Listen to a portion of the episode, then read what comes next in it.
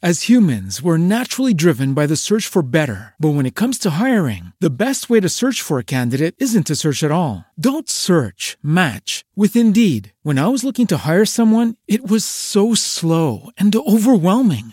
I wish I had used Indeed. If you need to hire, you need Indeed. Indeed is your matching and hiring platform with over 350 million global monthly visitors, according to Indeed data, and a matching engine that helps you find quality candidates fast. Ditch the busy work. Use Indeed for scheduling, screening, and messaging so you can connect with candidates faster. And Indeed doesn't just help you hire faster. 93% of employers agree Indeed delivers the highest quality matches compared to other job sites, according to a recent Indeed survey. And listeners of this show will get a $75 sponsored job credit to get your jobs more visibility at Indeed.com slash podcast. That's Indeed.com slash podcast. Terms and conditions apply.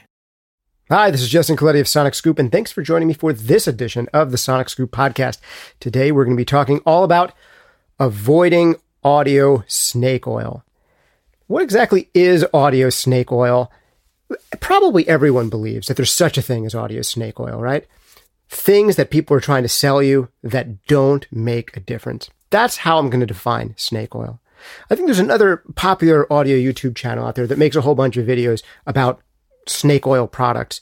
But I don't think they use that word in a way that makes sense to me. Snake oil to me is placebo. You're basically being sold something to make you feel better that doesn't change the actual quality of your audio results.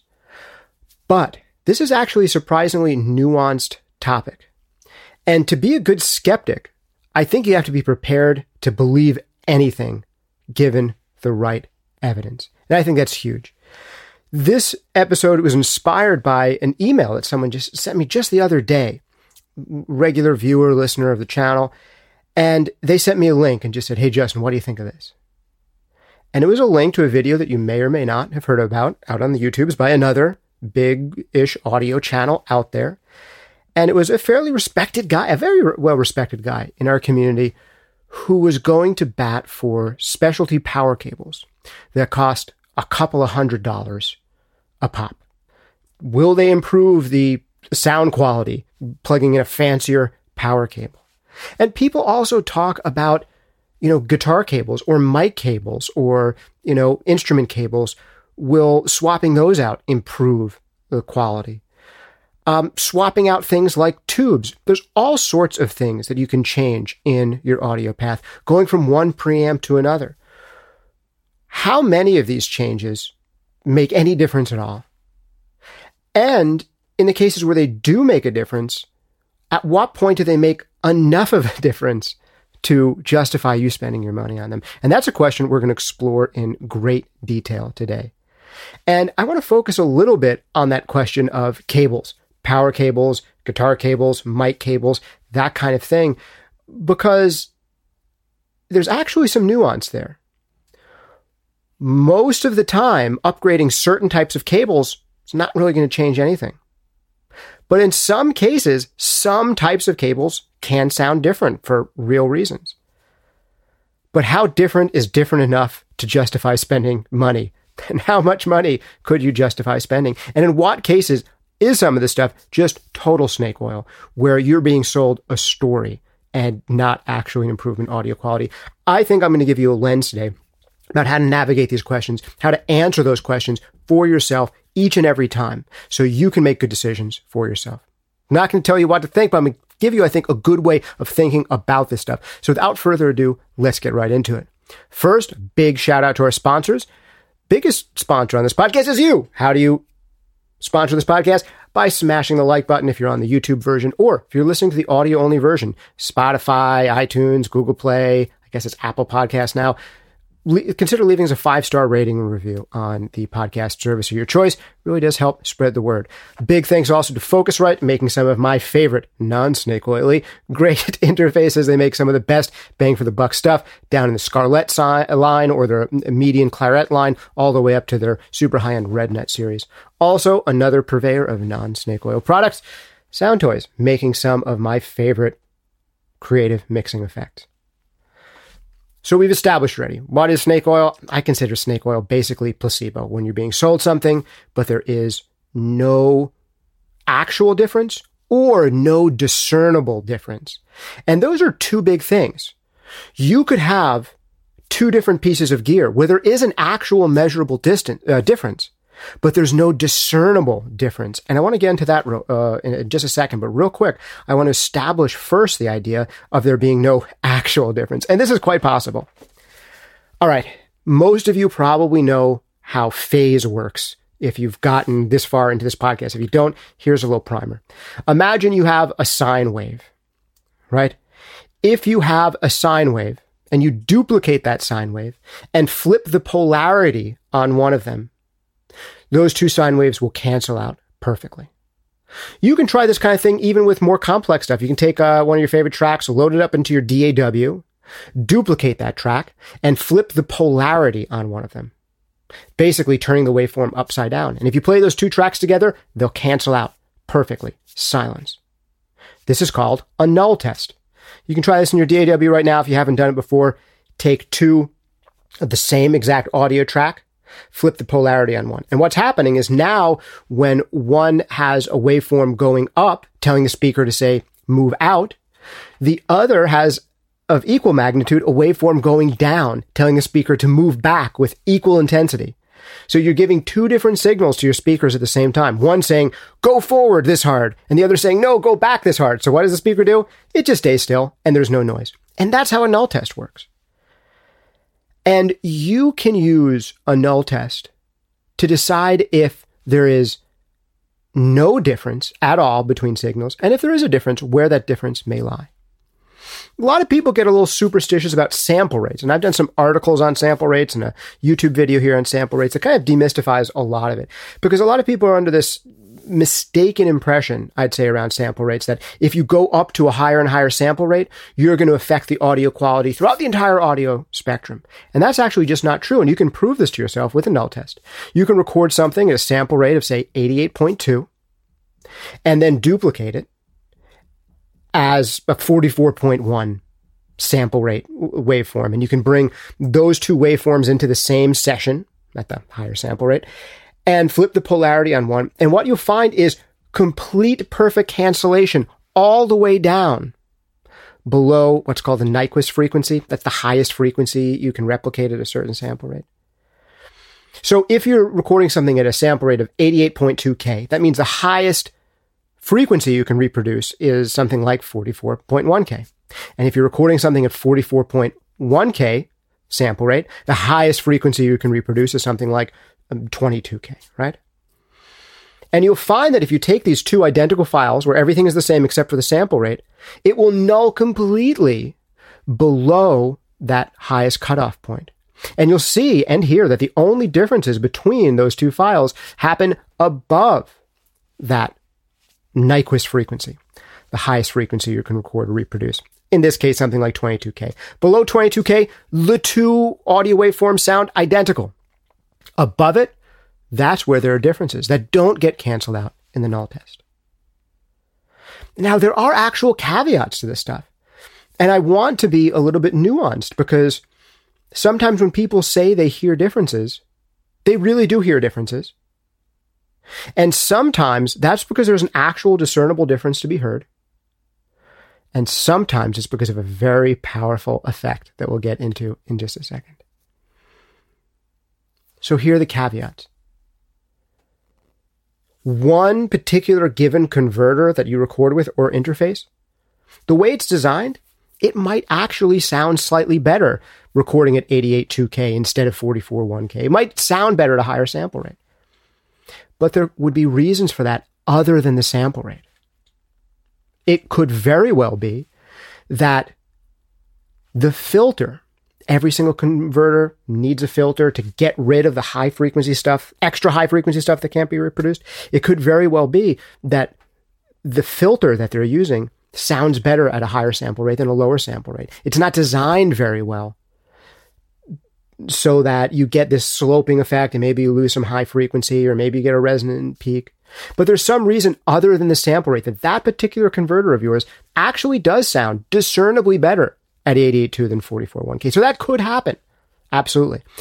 But I don't think that's what's happening in most cases. We'll get to that in a second. especially not today anymore. Another thing could happen where you could be comparing this new converter that you got and you're running it at 192 or 96K or whatever, and it sounds better than your old converter at 441K or 48K. But what you're hearing, the differences you're hearing, are not differences in sample rate. They could be differences in the filters, again, like we talked about. Going deeper into that require another podcast episode. But it could also be a difference in the analog front end of that piece of hardware. And that is often a big thing. Take some of my favorite converters around. They're not sponsored this podcast, but it should be for me saying so. But Burl make wonderful sounding converters. But the actual conversion in a Burl converter is not necessarily significantly better than a much cheaper converter. What is wonderful sounding, in particular, is the analog front end that the signal has to pass through. And if you compare that to other converters, it's going to have its own sound and a sound that is discernible.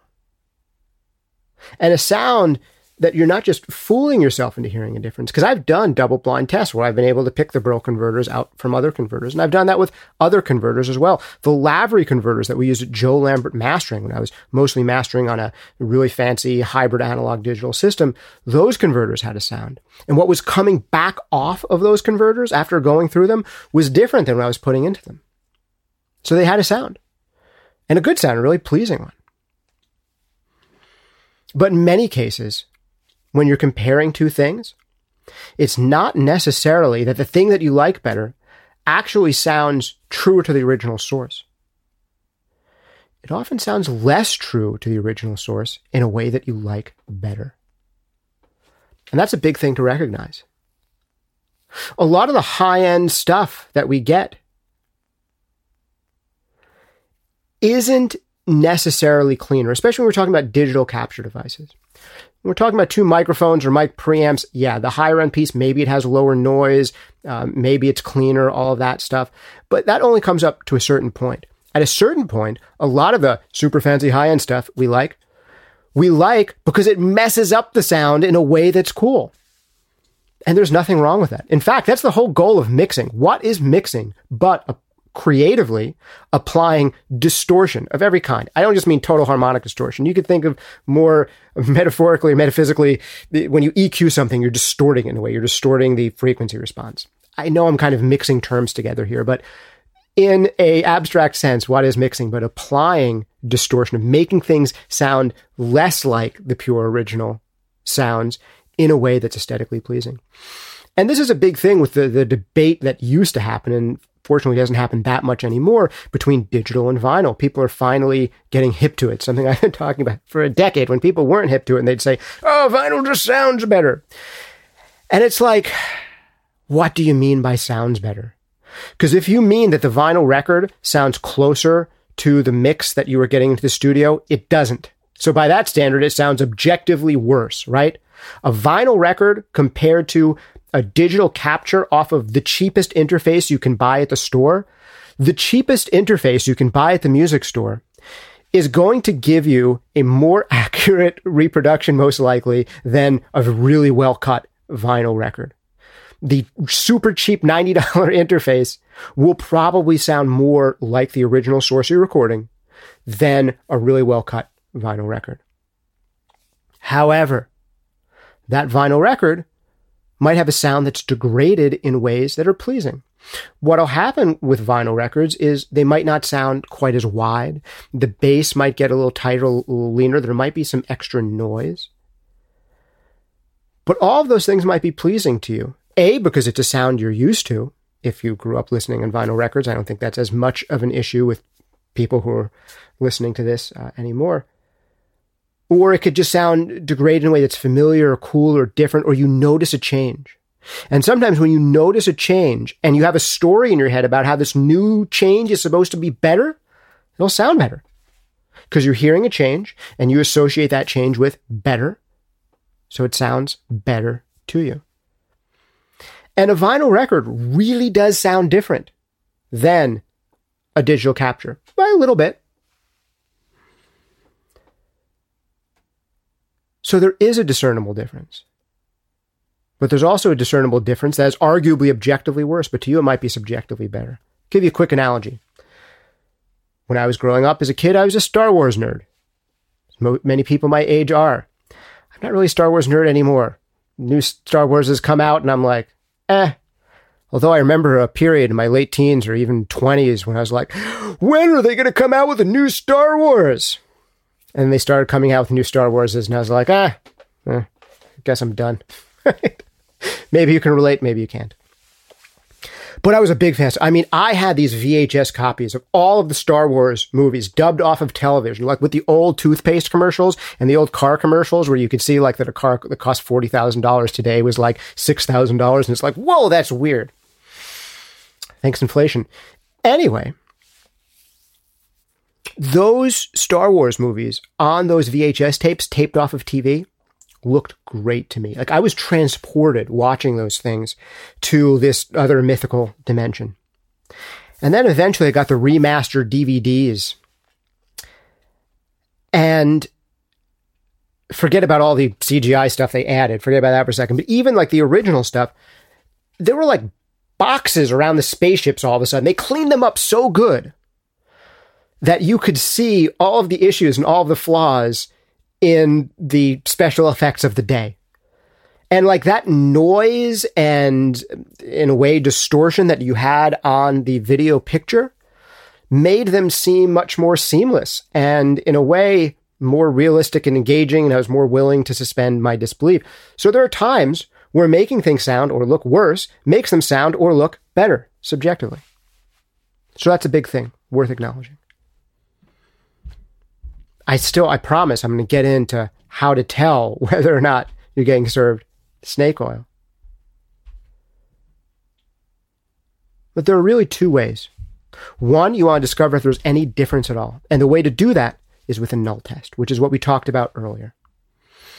A null test will show you if a difference exists.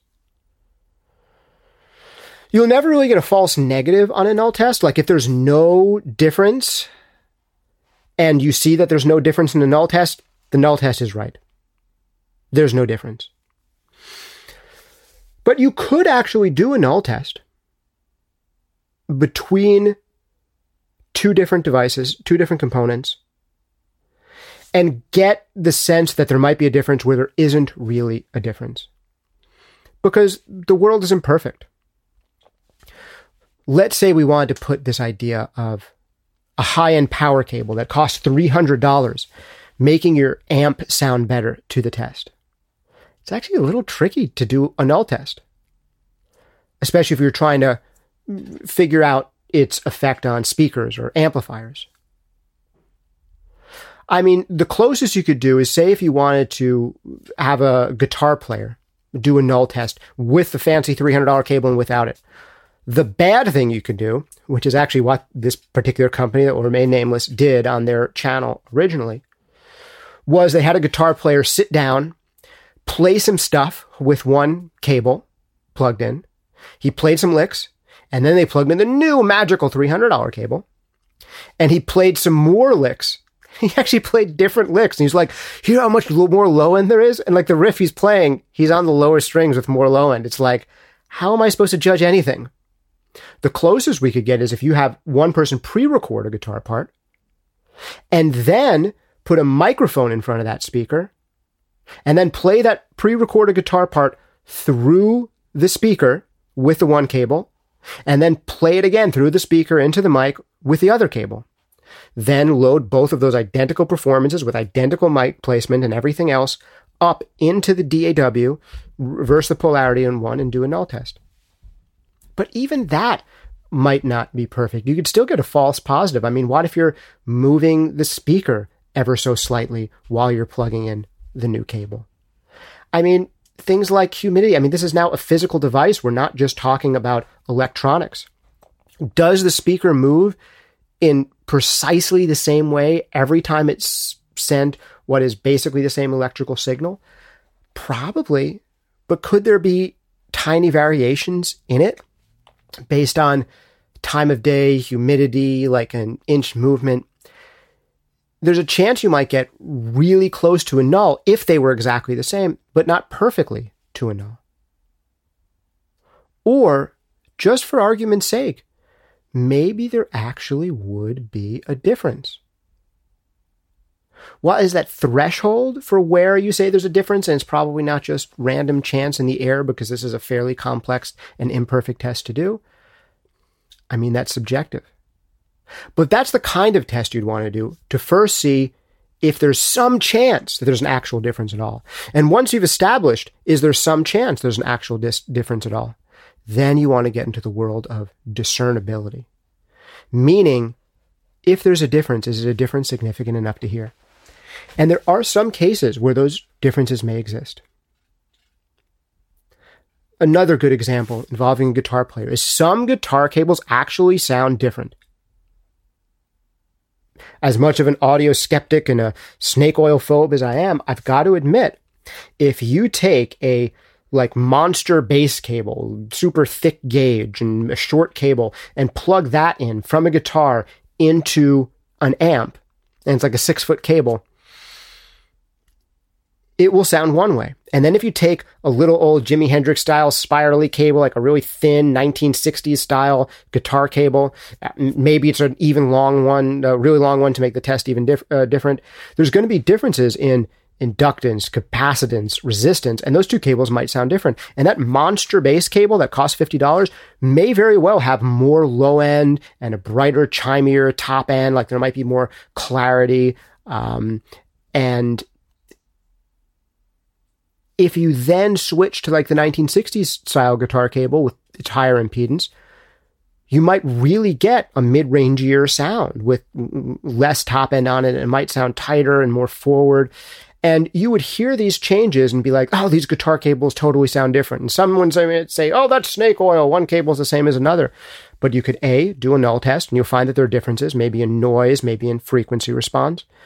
And then you would want to, on top of that, do some kind of discernibility test to say, well, we know that there's a difference now, but how significant is it? Is it worth spending $50 more? And the best kind of discernibility test that exists today is called an ABX test. An ABX test works like this. And you can Google ABX test. There's ABX testers you can get for both Mac or PC and do some stuff like this on your own home computer. In addition, you already know how to do a null test. We went over that. You can do one of these ABX tests. Here's how it works. You take one audio file. It's A. You take another audio file. It's B. You listen to both of them as many times as you want. And then there's another audio file, X. And you have to guess which one is X? Is it A or is it B?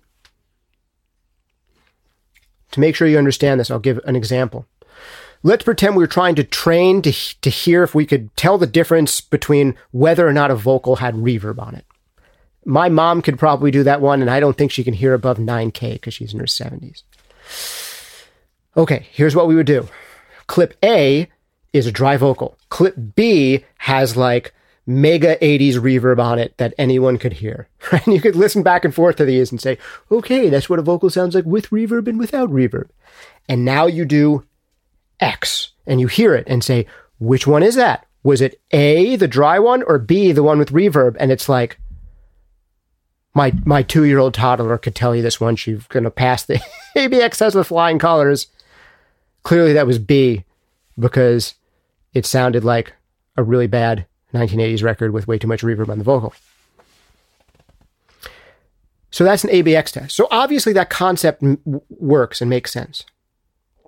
People get annoyed with ABX tests, though, when it shows that they can't hear the differences that they thought they could hear. And different people have different results with ABX tests. That's another thing to recognize. There have been good peer reviewed studies where you take a whole bunch of musicians and you play them CD quality sound and then you play them pretty low res 128 kilobits per second MP3, a 128 K MP3 compared to a full resolution, you know, CD quality sound wave file. And it's pretty much random chance. The musicians can't tell the difference between the full resolution file and the MP3. But then you give the same test to audio engineers, and now all of a sudden, well, it depends on exactly what the bit rates are, but maybe somewhere between 60 and 80% of these trained audio engineers are hearing the difference between those two.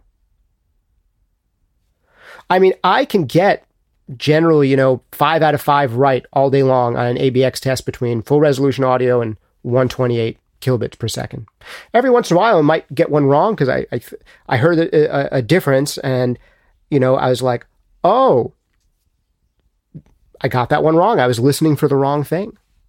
So it can it can happen to me. I can get those wrong. I mean, I have to admit that today MP3 codecs have come so far that every once in a while, mastering engineer, trained critical listening, I'll get some of them wrong occasionally at 128. Musicians will get them wrong pretty much all the time. It's just random as chance, and something like, you know, 80%, I don't know, of audio engineers will usually get them right. But as you go up and up and up in bitrate, fewer and fewer and fewer people can get them right.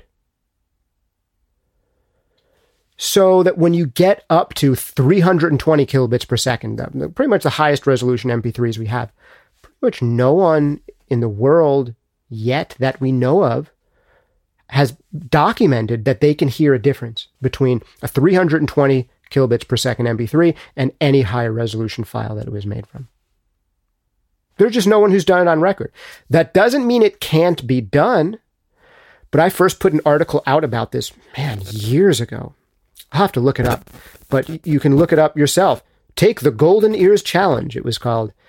Can you hear the difference between a 320 kilobits file and a high resolution file? And if you do, I'll write a glowing article about you in our publications in Sonic Scoop, my publication back then, Trust Me, I'm a Scientist, it was facetiously titled.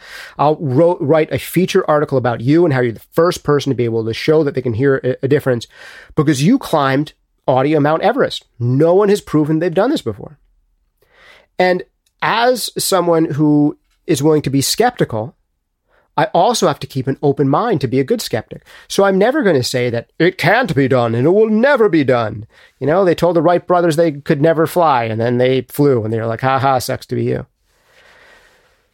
So maybe someday someone will document that, hey, 10 out of 10 or even 9 out of 10 times, not cherry picking. I didn't take the test like 20 times and then I cherry picked the one time I got 9 out of 10, right?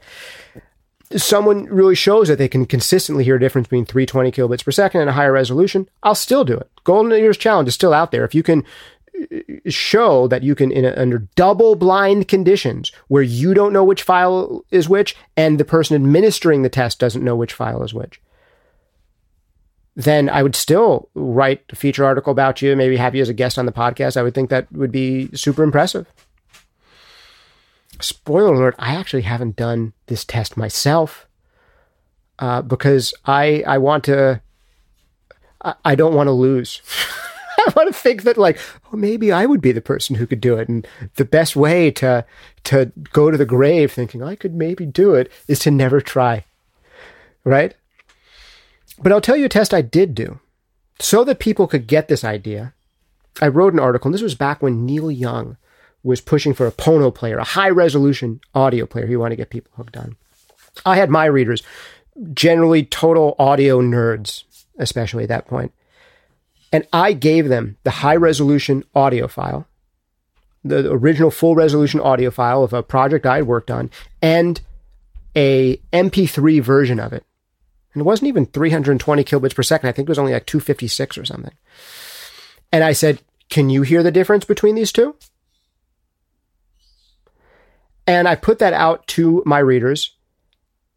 And when I was listening back and forth to them in a sighted listening test, where I knew which one was the high resolution 24 bit one and which one was the the lower resolution, I think it was 256 kilobits MP3. When I knew the difference, I was like, oh my goodness, I'm coming out here making the case that most people aren't going to hear the difference. And here I am hearing the difference between the two files.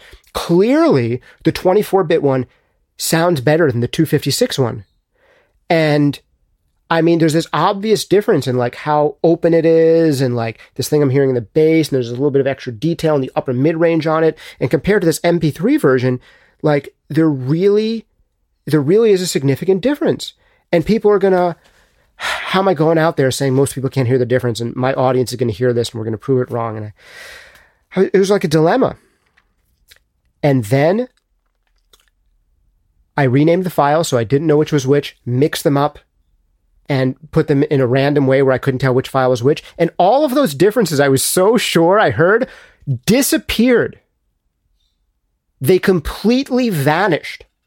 As soon as I was listening to them in a double blind way, in a blind way, where I didn't know which one was which, I was ready to hang my hat on these sonic differences and sure I could pick them out. But they like vanished into the ether.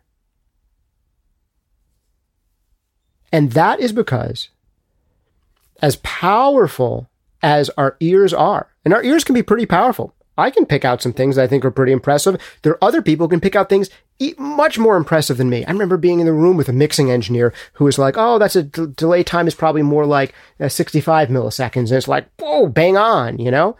Um, and I was guessing them, you know, what the delay times were at a much wider threshold than this mixing engineer, who was really a delay specialist and delay lover, uh, could pick them out. And he was getting them so much more precisely and so much closer when we were trying to guess delay times. He did it much better. I was like, wow, you know, maybe if I practiced that more, I could get better at naming the exact delay time within a dense mix. So there are people who can hear really impressive, you know, subtle differences. Oh, that's not 60 milliseconds is 65 milliseconds. How, how would you even hear it? I'm probably exaggerating slightly. But as powerful as our ears are, our minds and the stories we tell ourselves are even more powerful still. There's just absolutely no question about that. I'm going to say it again because it bears repeating. As powerful as our ears are, our minds are even more powerful still. So I did put out this test. If you Google Justin Colletti, Neil Young, or Justin Colletti Pono, something like that, you'll probably find where I, I, put out that test. You can still do it for yourself these days. And I'll tell you what the results were from our audience. And this was an audience that could have cheated if they wanted to. Because they could download both files, load them up into their DAW, all that stuff. And they were an audience of complete audio nerds. It was exactly 50 50. So no better than chance. Our audio nerd audience who could have cheated if they wanted to couldn't tell the difference. And that happened at a very low sample size. It was like the first hundred responses that came in, it was like 49.5 versus, you know, 50.5. And then as we got to, you know, 500 responses and a thousand, it was just like dead 50. And it's been dead 50. Even when new results have come in later, it's still just been 50 50. People couldn't tell the difference. And this is only between a 24 bit WAV file and like a 256. So it's not even the highest res you can get in an MP3. And this does not mean that there aren't differences between a 24 bit WAV file and a 256 kilobits per second MP3 file, because there are. But those differences may or may not be discernible to you. And that's the ultimate person that this comes down to is you. What's your threshold for discernibility? Does this purchase make sense to you? If you're debating between a $300 purchase where you can't really discern the difference when you listen to it in a careful way versus another $300 purchase where you can discern a difference clearly, then you know which one to get. And you know how to test things now for discernibility. These are the two things. One, is there an actual difference? Do a null test. You flip the phase. You find out a way to structure that null test so you can row as many variables as possible, and then you can see how well do these things null? Is there a difference at all? If there's no difference at all, you can say it's snake oil. If there is a difference, great, but is it a discernible difference? And the way to find that out, the best way that I know of, is a double blind listening test called an ABX test. And again, there are apps you can, some free ones even for both Mac and PC, where you can do some ABX testing of yourself. And ask yourself, is there a discernible difference to me? So, I'm open to the idea that different guitar cables could sound different. Prove it to me. Or, better yet, I can prove it to myself. And here's another question. You may find that two different guitar cables sound different at the extremes, like the super thick monster cable versus the super skinny 1960s guitar cable. But that doesn't mean that the more expensive, super thick fancy cable is going to sound better to you than the super skinny cable. You might like the tight, constrained sound of the higher resistance super skinny cable over the wider, thicker one. And as you get closer and closer, where we're not dealing with cables at the exact opposite ends of the spectrum, but you know, somewhere more in the happy middle, maybe the differences are so tiny that who cares? And I'm open to the idea that a power cable could change because if the argument is that, hey, there's a wider gauge of power cables in your house, and then you're using a smaller gauge of power cable going to your speaker or your amplifier, that could be the bottleneck. That's the argument of this, you know, fancy cable company. I haven't tested their stuff, so I'm not going to comment on it. They claim to have done null, null tests. I think there are null tests, uh, visual results from them on their website. Like I've said, it's difficult to do a null test if you're testing like a speaker super perfectly. Uh, doing a different kind of device would be much easier to do a null test on. But I'll tell you that even if you had the same result where you did a null test and you found that there was maybe some actual difference, you'd want to do a real double blind listening test to find out if there's a discernible difference. Not one where you're playing two different guitar licks, right? And not one where it's sighted. And this is another big thing. If you know which one is which, you will hear differences that aren't really there because you can tell yourself a story, and your stories are more powerful than your ears, as powerful as your ears might be. And also, if the person who's testing you knows, man, we are so good, as good as we are about picking up on tiny audio differences if you've trained for it, we're much better at picking up on like facial expressions, body posture, like the stuff that has been deeply connected to our survival throughout our time on Earth here as a species. And the tester can very much lead you in the direction of choosing one thing or another, even if the two things are identical. And if you sit down in the room together with a purveyor of the snake oil, and they know which is which, and all of a sudden they're like this when the second one comes on, and you have this thing inside of you you're not even conscious of that's like, ooh, I want to yeah, I want to be on the same wavelength with this person. I'm grooving with them. I'm hanging out with them. And I'm like, yeah, now I'm going to loosen up too. Oh, there's, and you're all of a sudden picking up on their little cues of body language. You can all of a sudden tell yourself the story again. That's super powerful. Now, the last thing I want to say around this idea that I've been dancing around is placebo, right? This is what it is when we can tell ourselves a story. And the story being more powerful is about placebo. And placebo works like this. You may have heard of it. We're testing one medication on you to see if it makes you feel better. But compared to what? Because we find that if we give people a sugar pill that doesn't actually do anything, a placebo pill, there's a good chance that they'll feel better. So you can say that 30% of people, their back pain went away when we gave them this pill. But if you gave an equal number of people, similar background, a completely inert pill with nothing in it, a placebo pill, and 30% of them, their back feels better too, who cares? Right? But with that said, I want to be even nuanced here.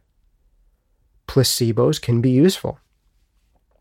What if I could give you nothing and a story and all of a sudden you felt better and your back pain went away and you started making better records with more confidence and all of that. So I guess there's a market for placebo. But that said, it's also sensible to make sure you're putting your money, your resources, your time, your brain power in places that will get you the big wins. And yeah, telling yourself a better story, if your bad story is what's holding you back, telling yourself a better story maybe could be a big win for you.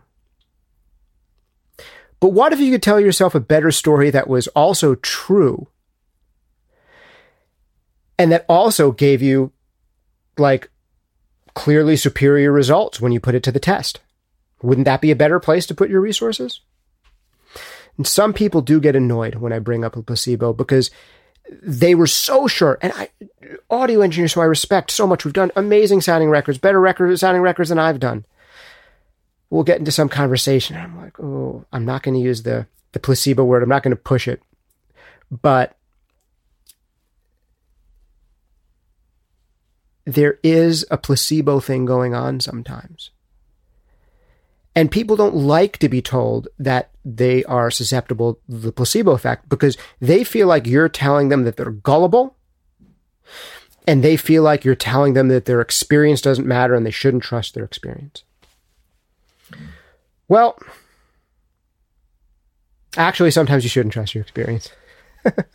your experience is often a good guide, but sometimes your experience will lead you in the wrong direction because we have cognitive biases. We have things in our brains. We're not robots. We have things in our brains that if you were to design a brain, I guess from the ground up, you wouldn't put in there, right?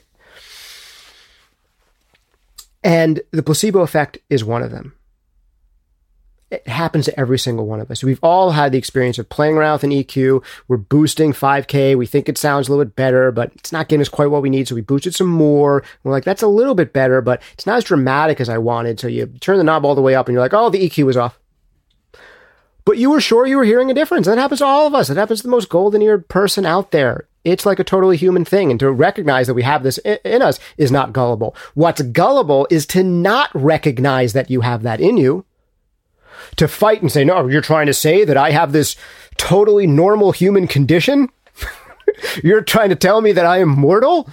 You're trying to tell me that I'm just like everybody else? Yes. Yes, because you are. We all are. Uh, being offended if someone brings up placebo as a possibility is like being offended that someone suggests that you might have to use the bathroom at some point in your life. Like, it's just part of the organism. It's just what we do. Just because you have to sometimes use the bathroom doesn't make you a bad person, doesn't make you dirty. It makes you a person, right? Same with placebo effect. Being susceptible to it means like you're not dead. you're a living human being. And the more comfortable you are with saying, I can be misled, the less often you're going to be misled.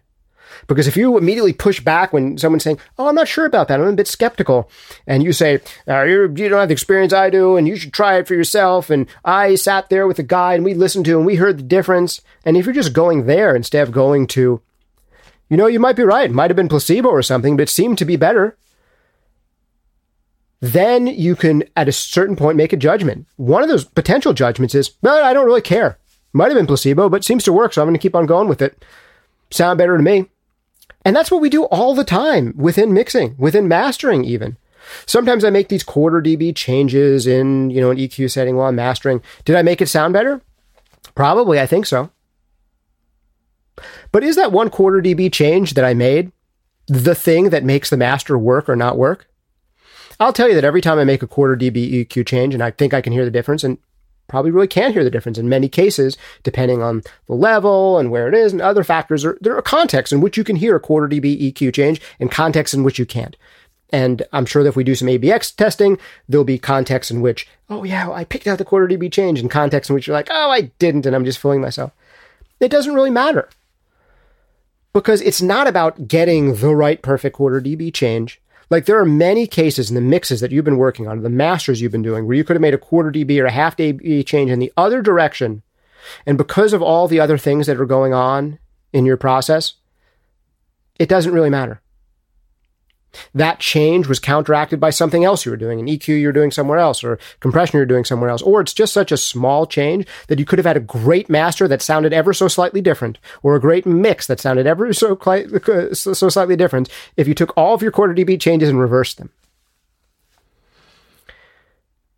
But when we're actually working, we don't want to stop ourselves and second guess everything and go, where am I really hearing the difference on the half dB change I made? Let me stop here. I just EQ the vocal. I went up a half a dB at 4K. Does it really sound better? Let me put it into an ABX tester and see if I can find out whether I can actually hear that half dB difference on this vocal. Oh, very interesting. Well, I think I got it. Okay, that was four out of five times I got it right. So maybe uh, I could actually hear that difference. That was a useful one to make. Thank you, ABX. No! no one, no one should work that way. You just do it. And it's like, it sounds better? Uh, Great. Let's keep going. Does does it sound better? Uh, great. Let's keep going. Sometimes you might make changes that didn't actually make a real difference. But it seemed like the right change to make, and you stick with it and you just move on. And that is what people who are resistant to all this placebo stuff and skepticism stuff, and you know, they don't want to be scared. They're very incredulous and they're very kind of, you know, spiritually non-sciencey people when they're working have right. They have absolutely right that you shouldn't be going about mixing or mastering or even recording in a super scientific way. Science and this logic and this reason is for evaluating problems when they come up. If you really need to figure out what the exact problem is, there are very systematic ways to troubleshoot where you can find out an exact problem. But even being completely scientific and systematic is not always the best thing to do in this situation. You're at a recording session and there's some problem. What's the most important thing to do? Like there's a, a, your vocal channel, it's not coming through properly. Is the most important thing to do to troubleshoot every single point in your audio chain and figure out where the breakdown is, whether it's the cable between the microphone and the interface, or whether it's the cable between the interface and the patch bay, or whether it's the cable between the, the patch bay and uh, something else. Do we need to find out exactly what ca- cable's wrong, or you just pull them all and put in a bunch of new ones and like done? You know, maybe that's faster. Maybe changing two cables. It could be this, because of how it's happening, it could be this cable or this cable. Let's just take them both out and change them both and we'll leave figuring out for later. There are times to not be scientific. A time to be scientific, I think, is when you want to make large purchases for your studio about things that may or may not confer some small benefit and where there are very mixed perspectives about whether it matters at all. In those cases, so you best spend your resources on the things that are going to give you the most bang for the buck. And you can respect the 80 20 rule of audio engineering. Check that out. That's one of my most popular episodes of this podcast, where you're really going after the big wins instead of chasing minutia. In those cases, maybe you do the null test, the double blind listening to figure out once and for all what sample rate should I really be working at? Does it really matter to me? Um, should I really buy a whole bunch of these new cables for my studio? That kind of thing. And then do the tests yourself to see if one, there's an actual difference, and two, a difference that you can discern. And if you can discern it, how significant it is. Or it's your life. You can totally ignore that advice and just hear a good story. And if the story makes you feel more positive and makes you more confident in the studio, and you want to spend money on things that other people are going to think is wasteful, and they're going to give you all these scientific arguments for why it's wasteful, who cares?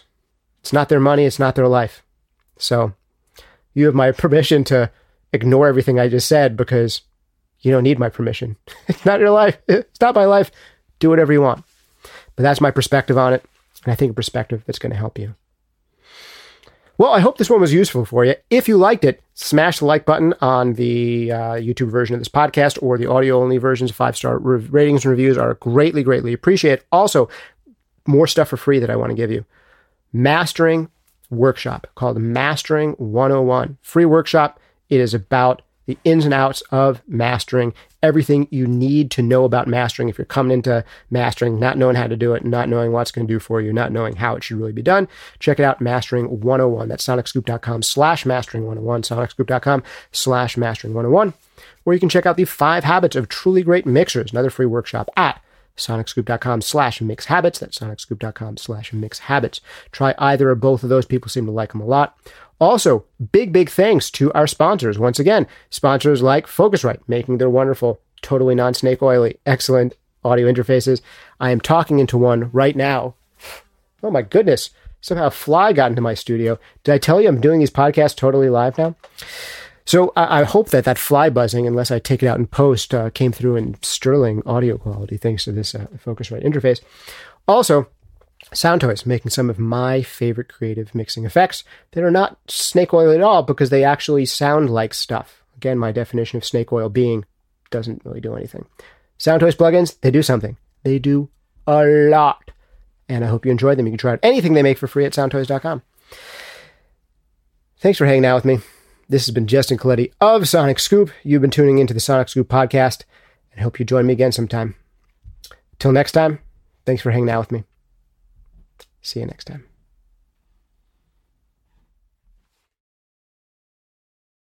As humans, we're naturally driven by the search for better. But when it comes to hiring, the best way to search for a candidate isn't to search at all. Don't search, match with Indeed. When I was looking to hire someone, it was so slow and overwhelming. I wish I had used Indeed. If you need to hire, you need Indeed. Indeed is your matching and hiring platform with over 350 million global monthly visitors, according to Indeed data, and a matching engine that helps you find quality candidates fast. Ditch the busy work. Use Indeed for scheduling, screening, and messaging so you can connect with candidates faster. And Indeed doesn't just help you hire faster. 93% of employers agree Indeed delivers the highest quality matches compared to other job sites, according to a recent Indeed survey. And listeners of this show will get a $75 sponsored job credit to get your jobs more visibility at Indeed.com slash podcast. That's Indeed.com slash podcast. Terms and conditions apply.